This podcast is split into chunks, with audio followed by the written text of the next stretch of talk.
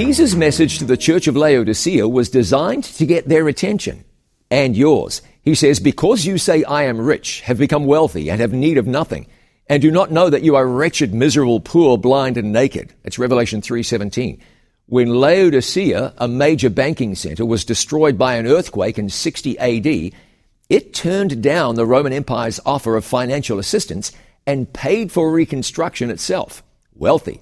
While there's nothing wrong with wealth, you don't want to trust in it. The Laodiceans felt they were okay, financially and spiritually, but they didn't realize their true condition wretched, miserable, poor, blind, and naked.